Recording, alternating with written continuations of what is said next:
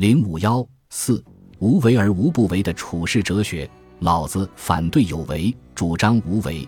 这种无为而无不为的思想，既是一种政治思想，更是一种人生的处世哲学。实际上，老子是把它作为自己的处世哲学的。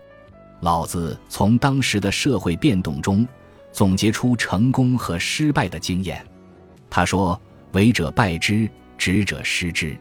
是以圣人无为故无败，无执故无失。民之从事。”常于己成而败之，慎终如始，则无败事。是以圣人欲不欲，不贵难得之货；学不学，负众人之所过。以辅万物之自然而不敢为。老子六十四章。老子认为，很多人用了很大的精力去经营某些事情，但往往到快要成功的时候，反而失败了。圣人看到了这种情况，所以主张无为。老子认为，圣人的欲望就是不欲，圣人的学问就是不学，圣人的作为就是无为。圣人随着万物的自然发展而不去有所作为，所以圣人不会犯众人所犯的有为的错误。是以圣人处无为之事，行不言之教。万物作焉而不辞，生而不有，为而不恃，功成而弗居。夫为不居，是以不去。老子二章，这就是说，圣人把无为当做自己行动的准则，以不言来教育别人。有了功劳也不自居，正因为他不居功，所以他的功劳反而永远不会泯灭。老子不但把无为当做一种处事的原则，有时简直是把它当做一种获得事物成功的方法。所以后人有说老子是注重权术的。他说：“将欲取天下而为之。”吾见其不得已，天下神器不可为也，不可执也。为者败之，执者失之。老子二十九章又说：“无为而无不为，取天下常以无事，及其有事，不足以取天下。”老子四十八章：“以政治国，以其用兵，以无事取天下。故圣人云：我无为而民自化，我好静而民自正。”我无事而民自富，我无欲而民自朴。老子五十七章，这就是说，不但取天下要无为，就是管理天下也要无为。对老百姓不但要无为，而且最好要使他们无知无欲。老子说：“不尚贤，使民不争；不贵难得之货，使民不为盗；不见可欲，使民心不乱。”是以圣人之治。虚其心，实其腹，弱其志，强其骨，常使民无知无欲，使夫智者不敢为也。为无为，则无不治。老子三章，在老子看来，无为并不是不要功利，相反，无为可以说是达到功利的一种手段。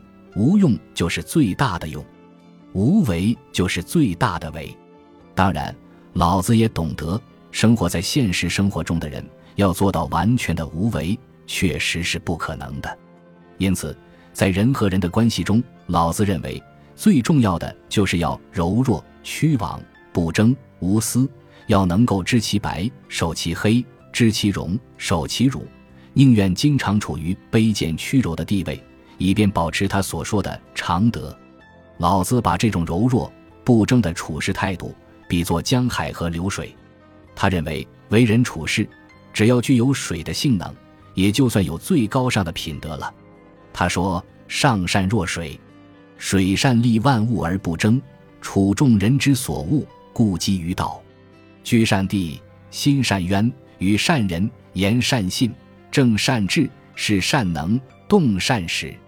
夫为不争，故无尤。”老子八章：天下莫柔弱于水，而攻坚强者莫之能胜。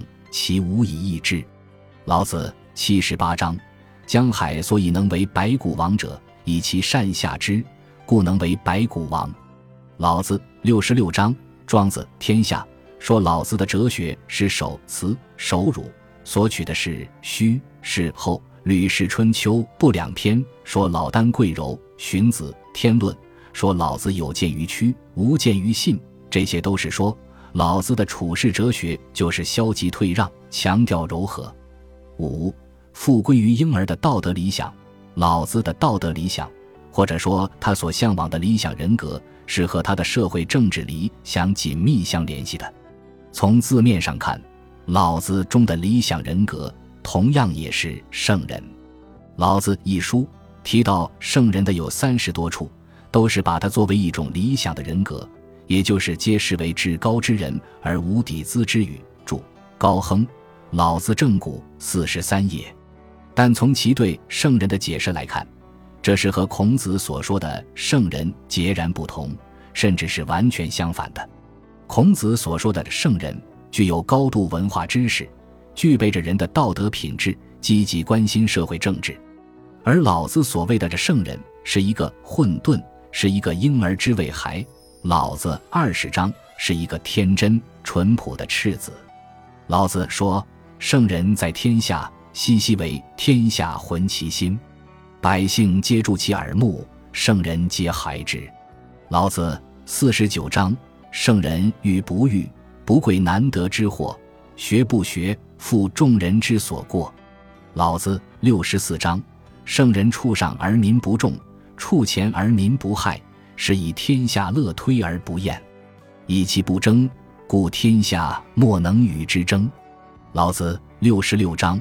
圣人为而不恃，功成而不处，其不欲见贤。老子七十七章。因此，他认为要想达到他的道德理想的圣人，就必须使自己复归于婴儿。老子二十八章。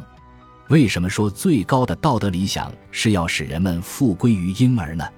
在老子看来，只有刚生下来的婴儿才保持着最纯真、最高尚的道德，德不离。老子二十八章，他无知无识，无私无欲，因而蕴藏着最深厚的品德。老子认为，人们的私和欲是造成道德败坏的重要原因。他说：“五色令人目盲，五音令人耳聋，五味令人口爽，驰骋田猎令人心发狂，难得之货令人心防。”老子十二章，为了提高人们的道德品质，最重要的方法就是使他们不见可欲。只有如此，才可以达到使民心不乱的目的。老子说：“含德之后，比于赤子。毒虫不视，猛兽不惧，绝鸟不搏。骨若金柔而握固，谓之牝母之合而全作，精之至也。终日好而不阿，何之至也？知和曰长，知长曰明，一生曰祥，心使气曰强。”老子五十五章。在他看来，婴儿的道德是那样的纯洁无私，以至于毒虫都不去食它，猛兽也不去扑它，恶鸟也不去抓它。只有这样的品德，才可以称得上是至高无上的常德。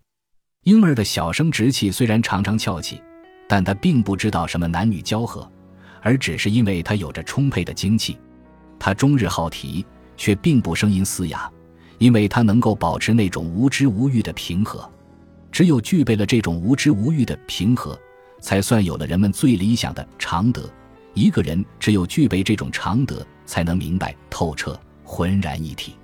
所谓复归于婴儿的道德理想，从认识论上来看，当然是一种先验主义的思想，是老子的唯心主义世界观在伦理思想上的表现。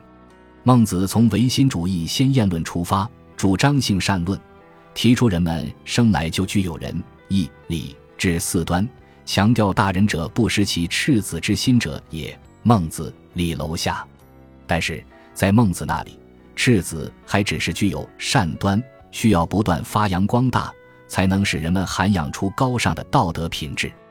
而老子则更直接地认为，只有赤子婴儿才具备最纯洁高尚的品德。老子的这一思想，是一种先天的道德来源论，认为人们的德行。不是，也不可能是在人与人的社会关系中形成的，而是先天就有的。相反，在社会中，由于人和人发生了关系，却反而带来了道德的败坏，使人们失去了先天的纯真的道德品质。但是，我们应该看到，复归于婴儿的道德理想，只是一种最后完成了的最高境界。在这种境界完成以前，老子还是要生活在现实社会中，还要和社会上各种各样的人发生关系。那么，理想的人格究竟应该是什么样呢？老子十五章中说：“古之善为道者，微妙玄通，深不可识。夫为不可识，故强谓之容。欲兮若东涉川，游兮若为四邻，偃兮其若客，涣兮若冰之势，敦兮其若朴，旷兮其若谷，混兮其若浊。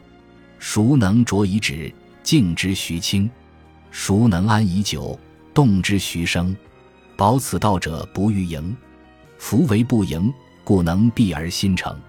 就是说，古代深通道家学术的人是精微玄妙、深远不可认识的。正因为他不可认识，所以勉强表达他的形象。他行动犹豫顾虑啊，像在冬天解衣渡河；他一味戒惧呀，像怕凶恶的敌人；他对人庄严恭敬啊，像待客人；他顺应潮流啊。像河水的融化，他很淳朴啊，像未经加工的木材；他内心谦虚呀，像个空谷，胸无成见；他含蓄浑厚啊，像一池浊水，不可察于物。这池浊水静一静就慢慢的清了，浊转变为清；这个空谷动一动就慢慢的生东出西，虚转变为实。保持这种处世之道的人，不肯自满。正因为他不自满，所以能够在失败之后，又得到新的成功，失败转为胜利。如果说老子要求人们的品质或道德理想，从静的方面来说，就是复归于婴儿；那么从动的方面说，这个微妙玄通、深不可识的形象就是如此。本集播放完毕，感谢您的收听，喜欢请订阅加关注。主页有更多精彩内容。